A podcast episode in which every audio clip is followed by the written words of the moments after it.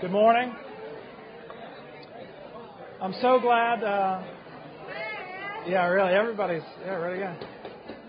Happy Happy Fourth. Everybody's excited. Uh, I'm so glad that you chose this class this morning uh, above all of the other, other choices. Um, so I don't know how to feel about your attendance, but uh, over the next couple weeks, couple the next five weeks. So really, next week will be a good indicator, won't it? Um, we are going to uh, talk about individuals who are really serving as illustrations of, of, a deeper point that we're all going to try to make. We're going to look at profiles of different individuals who have had uh, their lives changed uh, by the gospel, or at least reflect um, an issue that we might deal with day in and day out in our own lives. Some of them uh, historical, but this is not primarily a history lesson. Uh, this is uh, meant to shine a little bit of light on a deeper again, issue that we deal with in our lives and an issue that the Bible brings up. So this morning we're going to talk about George Whitefield, old cross-eyed George. Let's pray. Uh, Lord Jesus, we give you great thanks for your servant George Whitefield, uh, his boldness to proclaim the gospel, and Lord, for his uh, witness that affects even us here today. We thank you for your word and its ability to change lives. As it changed George Whitefield's, it changes ours, and so may it continue to do, as your word never returns void, but accomplishes that which it is purposed to do. In Jesus' name, amen. Uh, George Whitefield, famous 18th century preacher, uh, grew up in England. His mother was an innkeeper, which means that George grew up in a bar, literally. Uh, and he went to the local, local grammar school, which actually is a pretty good grammar school, and learned enough. But because it was just he and his mom, uh, he had to, as he said, trade in his books and put on his blue apron. So he put on his blue apron and tended bar and worked at the inn for two years.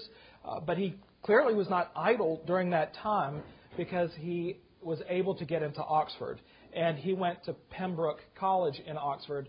And there's a funny story that several years ago, um, somebody went and visited Pembroke, Oxford, who was such a Whitefield fan, and Whitefield is world known. He's very famous. And they asked the porter at the door which were Whitefield's rooms, and they said, "I don't know, but I can show you Samuel Johnson's." Right, who wrote the terrible dictionary? The one, actually, some great definitions. The one where Johnson defines oats, and it says underneath oats, what horses eat in England, what people eat in Scotland. Um, uh, so a prophet's never honored in their hometown, and uh, but Whitefield had a profound impact, uh, more so on America than England. But while Whitefield was at Oxford, he fell into a group uh, called the Holy Club. You know, all of us as undergrads were looking for a Holy Club, weren't we? Uh, when we when we got to campus. Um, but he ended up falling in with the Holy Club, which was John and Charles Wesley, and some undergrads. And it was all about charitable works. It was all about uh, doing things, and they were known for uh, their uh, ascetic lifestyle. Uh, in fact, they were made fun of. They were called Bible moths. They were called uh, Methodists uh, because they were so methodical, and that's where Methodists came from. In their Bible study, and they would gather daily. They would say the litany every day. They would go to communion every week, and they really were the Holy Club. And so extreme was their asceticism that a member of the Holy Club died, and the rumor was that he died because the Wesleys made him fast too much. Uh, so let that be a warning. Um, so these guys were really, really serious. And what they were trying to deal with was this question By what rules ought a Christian to regulate his life? By what rules ought a Christian to regulate his or her life? And that's what they spent their time doing, making up rules for themselves, trying to figure out how they ought to live their life as Christians. And as time went on, uh, things did not get better. They actually were driven to despair, to total despair. And uh, the Wesley stories are, are fairly famous, uh, and Whitefield's not so much so. But this idea that the Wesleys had early on when they were at Oxford, and that George Whitefield had of uh, what do I need to do to make it? What do I need to do to be the Christian that I know that I ought to be? What is the standard of measurement uh, for being a Christian? And this uh, story comes up in the Bible. And it comes up in Mark chapter 10. And we're going to stick with Whitefield, but we're going to look at the scriptures for a minute. At uh, this rich young ruler, this rich young man that comes and meets Jesus in Mark chapter 10. And as Jesus was setting out on his journey, a man ran up and knelt before him and asked him, Good teacher, what must I do to inherit eternal life? And Jesus said to him, uh, Why do you call me good? No one is good except God alone. You know the commandments do not murder, do not commit adultery, do not steal, do not bear false witness, do not defraud, honor your mother and father. And he said to him, Teacher, all these I have kept from my youth. And Jesus, looking at him, loved him and said to him, You lack one, you lack one thing. Go sell all that you have and give to the poor, and you will have treasure in heaven, and come follow me. Disheartened by the saying, he went away sorrowful, for he had great possessions. And Jesus looked around and said to his disciples, How difficult it will be for those who have wealth to enter the kingdom of God. And the disciples were amazed at his words. But Jesus said to them again, Children, how difficult it is to enter the kingdom of God. It is easier for a camel to go through the eye of a needle than for a rich person to enter the kingdom of God. And they were exceedingly astonished, astonished and said to him, Then who can be saved? Jesus looked at them and said, With man it is impossible, but not with God, for all things are possible with God. Well, it seems like they might be two very different people, George Whitefield and this rich young ruler. Uh, Whitefield, again, an ascetic, he used to wear tattered clothes and refused to shine his shoes so that he looked the part. Right? He looked like he was really struggling for the Lord. And here you have a rich young guy in all of his finery who comes up and kneels before the Lord. But they had the same heart condition. Uh, they had the same heart problem. And that is that they were putting their trust in something other than Jesus Christ for their salvation. Now, when this rich young man comes up to Jesus and asks, uh, you know, the crowds must have been excited, especially the disciples, right? The disciples have already heard Jesus talk about the Son of Man has no place to, uh, to lie his head. And the disciples at this point are thinking, look, this no place to sleep is for the birds. Here's a rich guy. He can really set us up, right? And he's pretty holy. Right? He could, we could franchise this business with this guy. Right? We could set up a little place in Bethany, maybe something nice on Caesarea Maritima. It's going to be lovely. And, uh, and so they're thinking this is exactly the guy who we want on our team. He has all the credentials that we need. Uh, he's doing it all right. And he comes up and right out of the gate asks Jesus the wrong question What must I do to inherit eternal life? What is it that I have to do to get in good with God? What is it that I have to do to be made righteous? What is it that I have to do to be made right in the world and with God and with my neighbor? And what is it that I have to do to get into heaven, to have a relationship with the Lord? And Jesus says, Well, why do you call me good? No one is good except God alone. You know the commandments.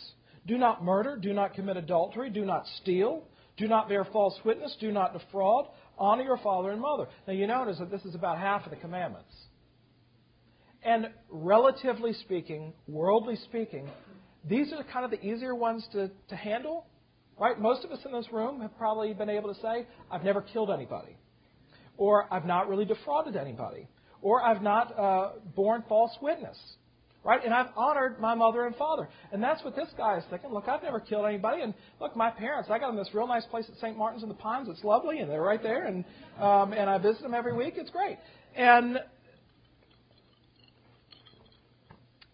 And then Jesus says to him, Teacher, all these I have kept from my youth. This guy was not around when Jesus gave the Sermon on the Mount. When Jesus said, I tell you the truth, that if you hate your brother in your heart, you've committed murder. You're just as guilty as the guy who pulled the trigger. If you've looked after anybody with lustful thoughts, you're guilty of adultery. Uh, this guy was following the letter of the law. He was able to say, Look, I have outward conformity, but inwardly, He'd broken all of these. He'd broken all of them. But Jesus finds the bruise in his life. In each and every single one of our lives, there's always something in our life, uh, some sin that we're probably unaware of. Sometimes we might even think it's a badge of righteousness.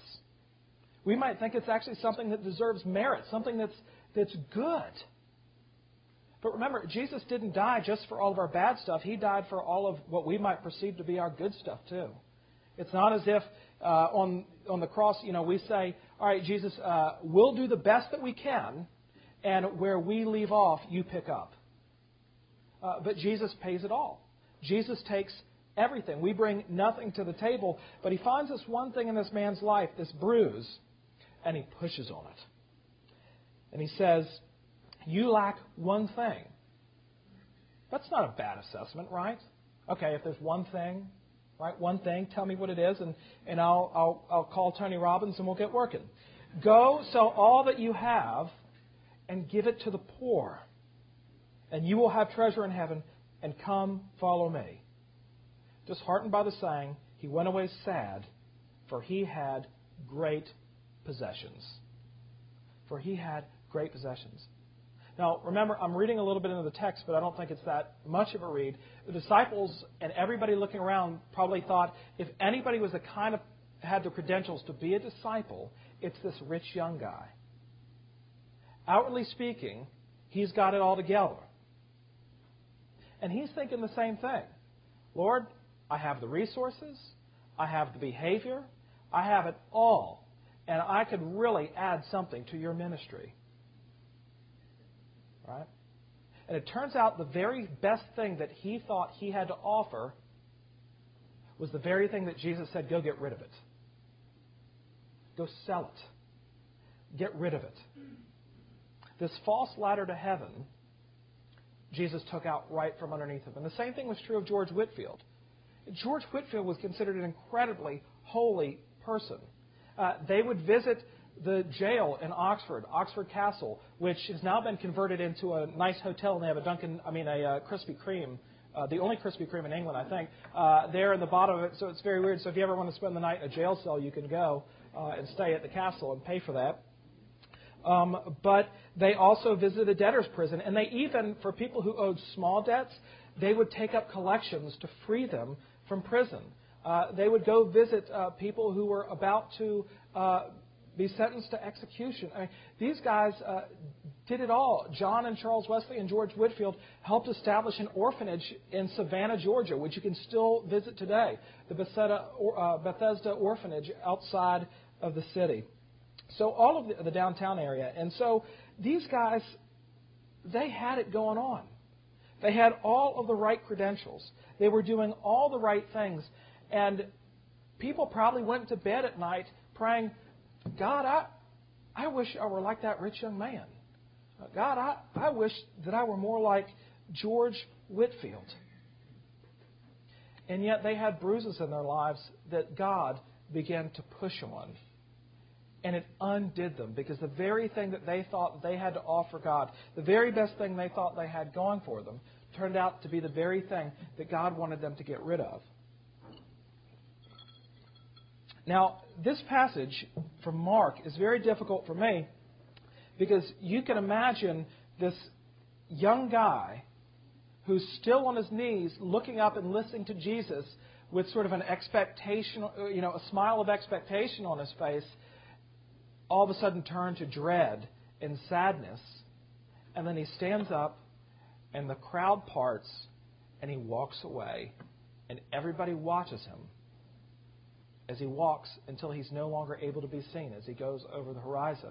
And, you know, there's a part that says, run after him.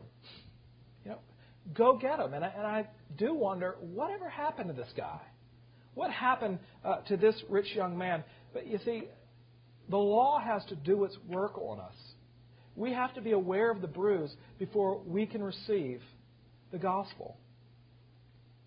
Now, it would have been easy for me just to tell this guy, you know, hey, why don't you come into our merry band of brothers, our disciples, and, um, and you know, over time we'll work on this this money thing, this sense of possession thing, uh, and eventually you'll be all right. Uh, but Jesus uh, is a master surgeon, and he doesn't just go in and clean it up. As David said after he committed uh, um, adultery with Bathsheba, uh, did he say, uh, God, polish up my heart? And, sustain, and renew a right spirit within me. No, he said what? create in me a new heart. God is in the transplant business, not in the cleaning up. He gives us new hearts that are oriented toward Him.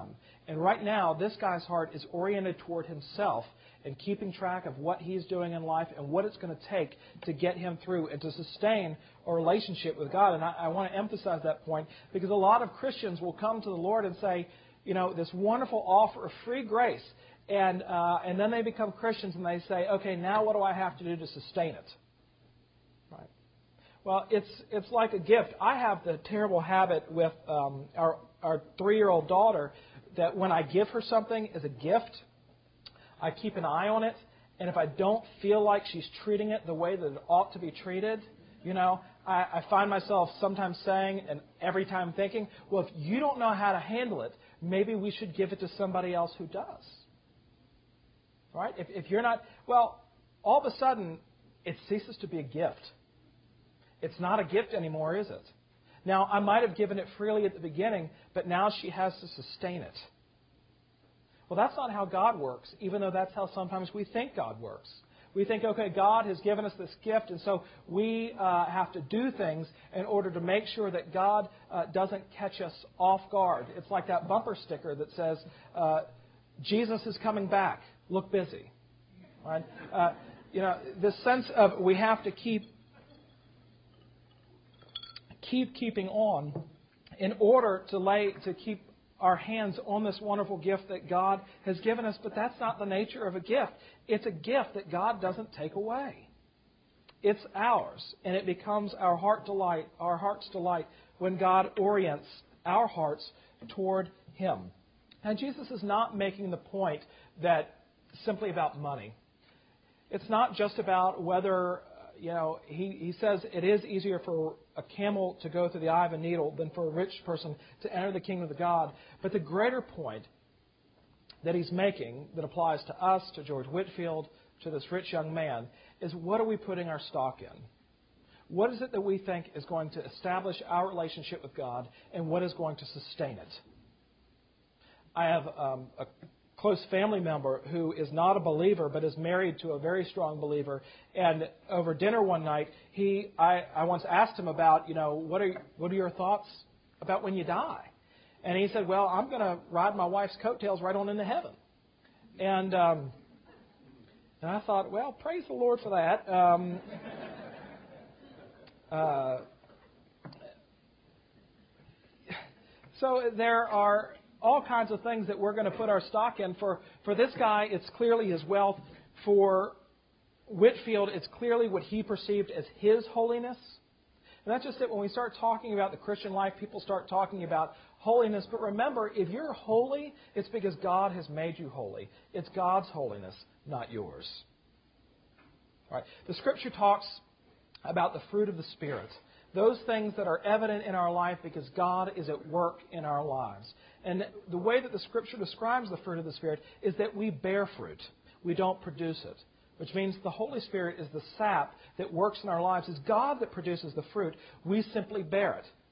We used to have some peach trees growing up in the backyard, and uh, one summer they just stopped producing peaches. And I didn't sit out there and start yelling at the tree, you know, bear fruit. What's wrong with you? Produce it. Produce it. Uh, because there was clearly a problem with the tree itself, and more so the sap. There was nothing in it that could produce the fruit. Uh, and even when it did produce fruit, what was the tree's job? Simply bore it.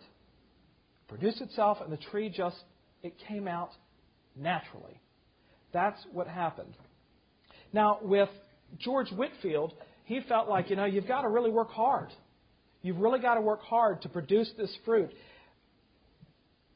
But he knew deep down inside what Jesus was talking about. Now, when Jesus says, For it's easier for a camel to go through the eye of a needle than for a rich person to enter the kingdom of God, uh, he is setting an incredible standard.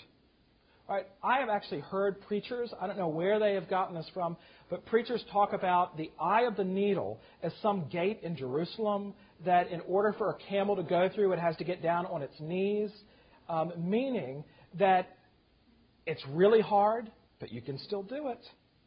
Well, let me tell you, historically, archaeologically, there is no such gate. It never existed. what Jesus is really talking about is what? The eye of a needle. It's impossible for a camel to go through the eye of a needle. So is it that for a rich man to enter the kingdom of God, meaning someone who puts their everything in something other than God. Somebody who is trusting in something else in order to main, establish and maintain their relationship uh, with God. And the disciples rightly say, then who can then who can be saved? Then who can be saved?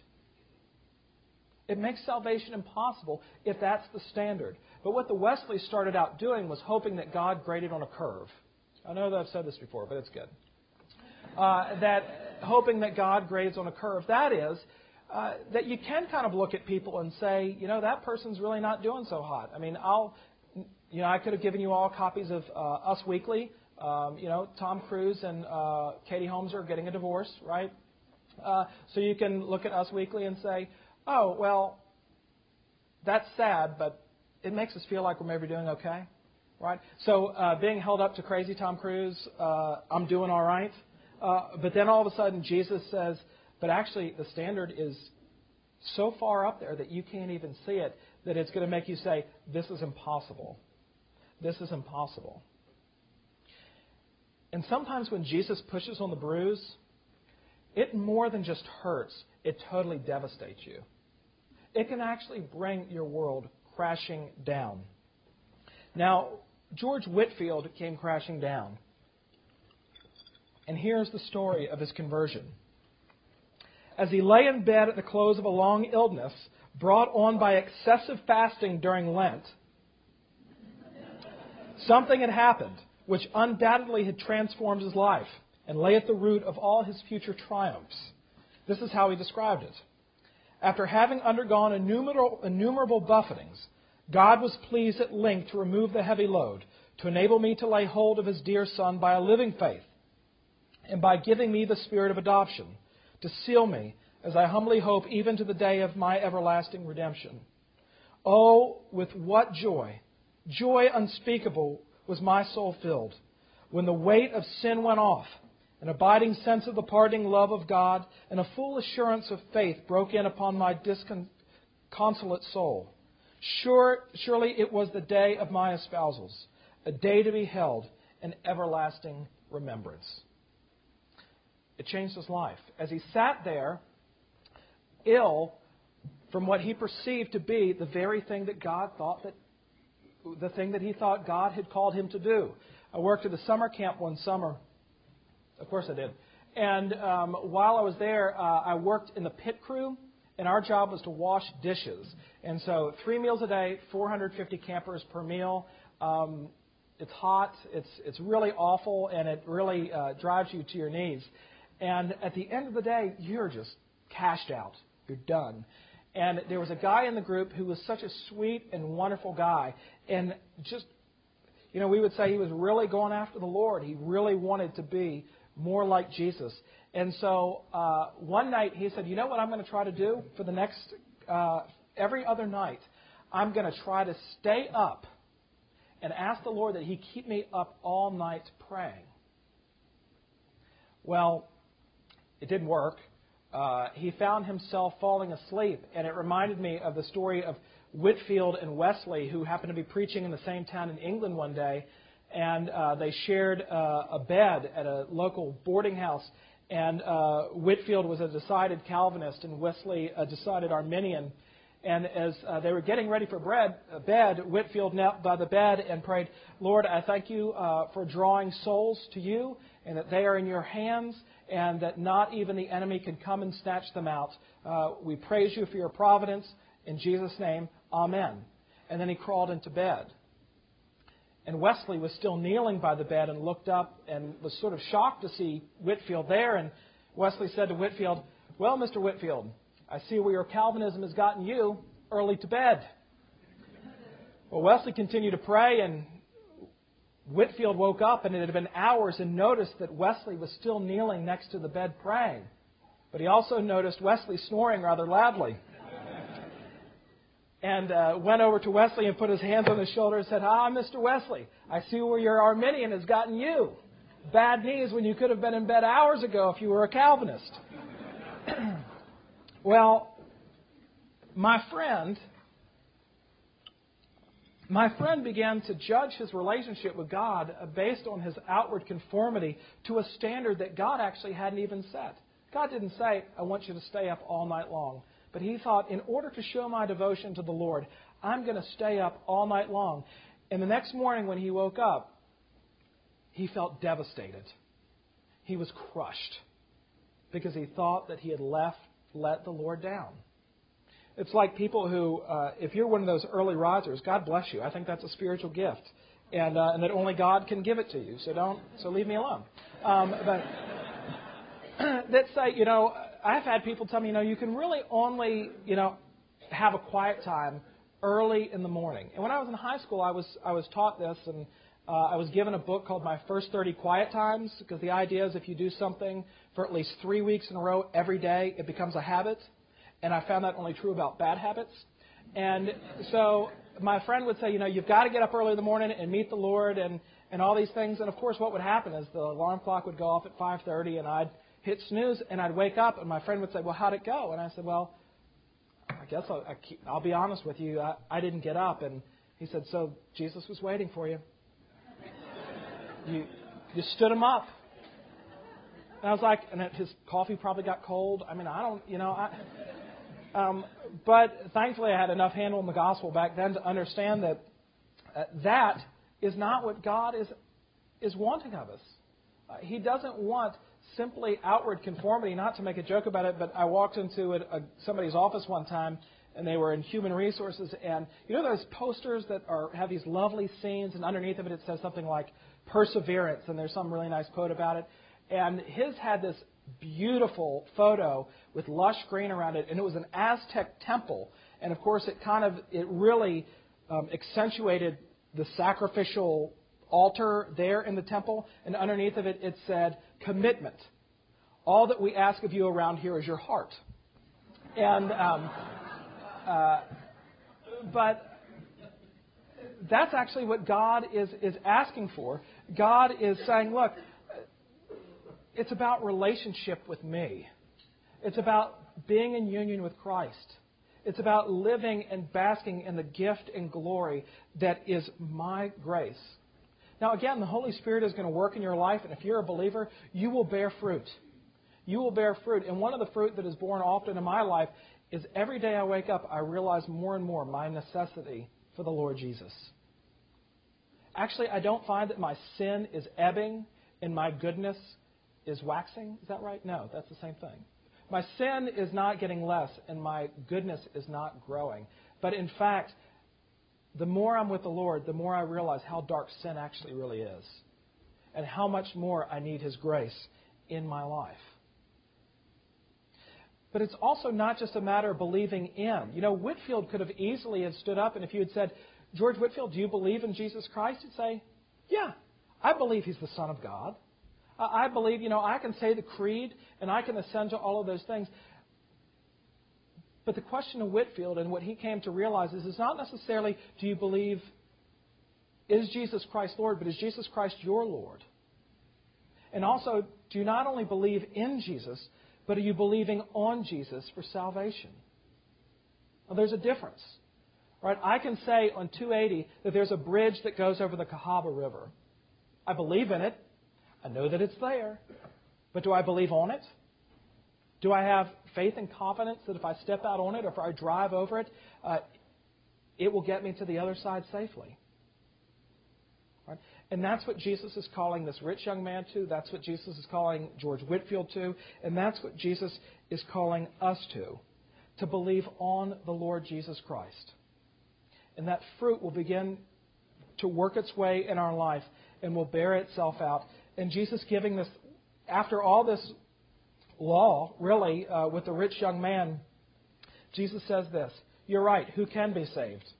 With man it is impossible, but not with God. For all things are possible with God.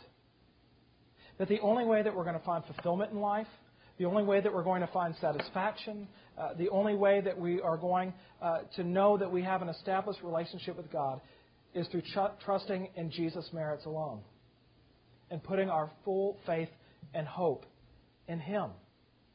And that's hard because, again, the old man is always there waiting, always ready to try to assemble some way uh, to uh, make a false ladder into heaven.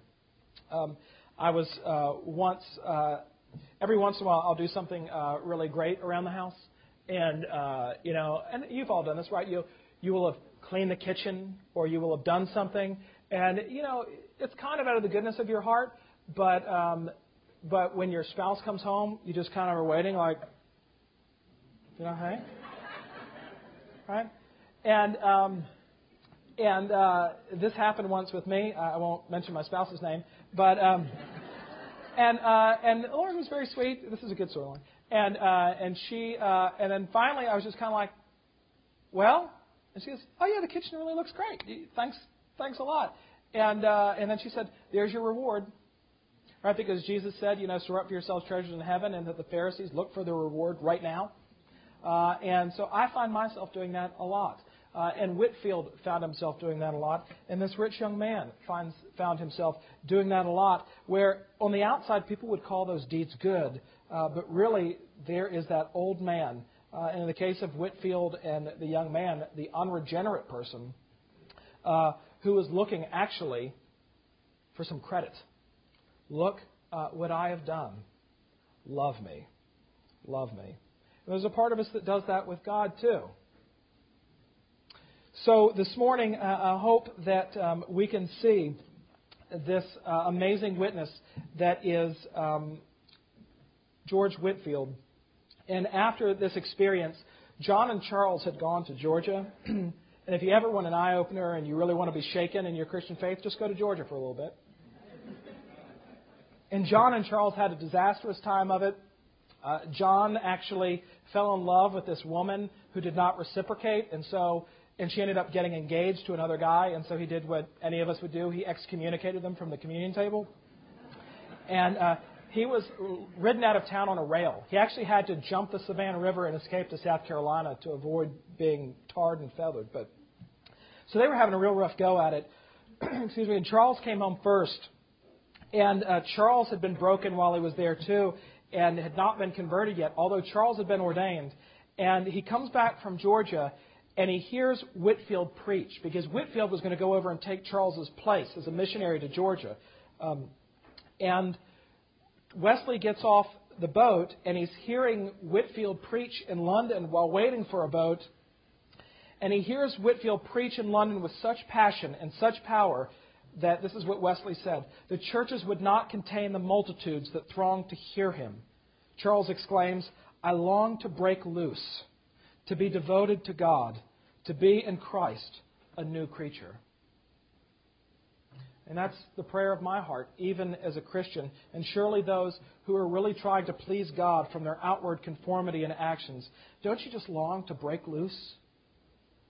To get out from under the weight of your sin? Uh, to get out from under the weight uh, of the law, which is holding you down and holding you back from enjoying perfect fellowship uh, with God? And to simply be devoted to Him and to be made a new creature. To be made new, to know that the old is gone and that the new has come. And so that we might have this gospel message take deep root in our hearts, that we might be refreshed by it, that we might be made new in it, and that we might be changed by it as George, West, as George Whitefield was all those many, many moons ago. Questions, comments, concerns?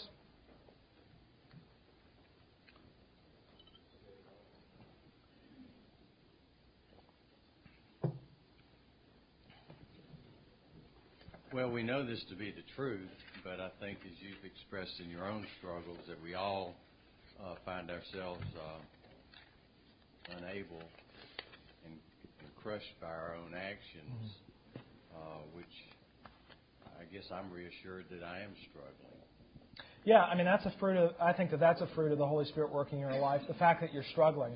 So if somebody comes to me and says, "I'm really struggling," um, that's not necessarily a, a bad thing. I mean, the, the person who says, well, I don't have a really, I don't have a problem with what I'm doing, that's a problem. Um, and then that's an indicator that, that the bruise needs to be pushed on. But the answer to struggle is surrender, right? Not try harder, which is harder to do, actually.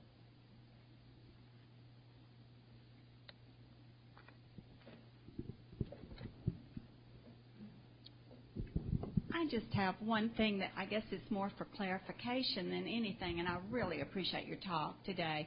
But that is when you were talking about the eye of the needle and mm-hmm. the camel going through it, and you were relating that to a belief in God. Would you translate that that must be a, a belief in Jesus, and mm-hmm. that is the only way? Yeah, I mean that's well, there you said it. Um, that yeah, it is it is a belief in Jesus, who's a particular person and has a particular plan for salvation, is not sort of a, a generic thing.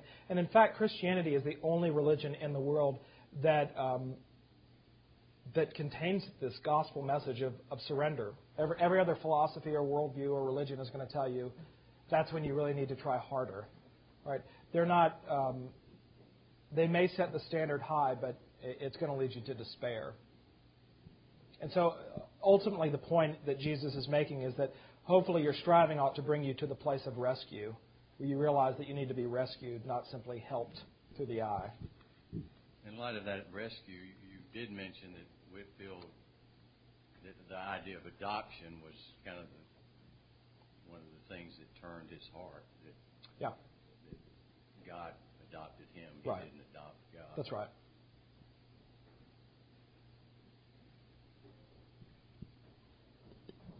Next week, the temptations. That's true. Let's pray. Lord Jesus, we thank you for your word. We thank you for your servant George Whitefield, and we thank you that we are made sons and daughters uh, through adoption uh, by your grace and through your death on the cross. Uh, Lord Jesus, that we would um, surrender to you by the power of your Holy Spirit. Lord, that we would trust in you and you alone uh, for not only our salvation, but for anything that we might think of as holiness uh, that you would work through us, and that all the glory would be given to your name through Jesus Christ, your Son, our Lord. Amen.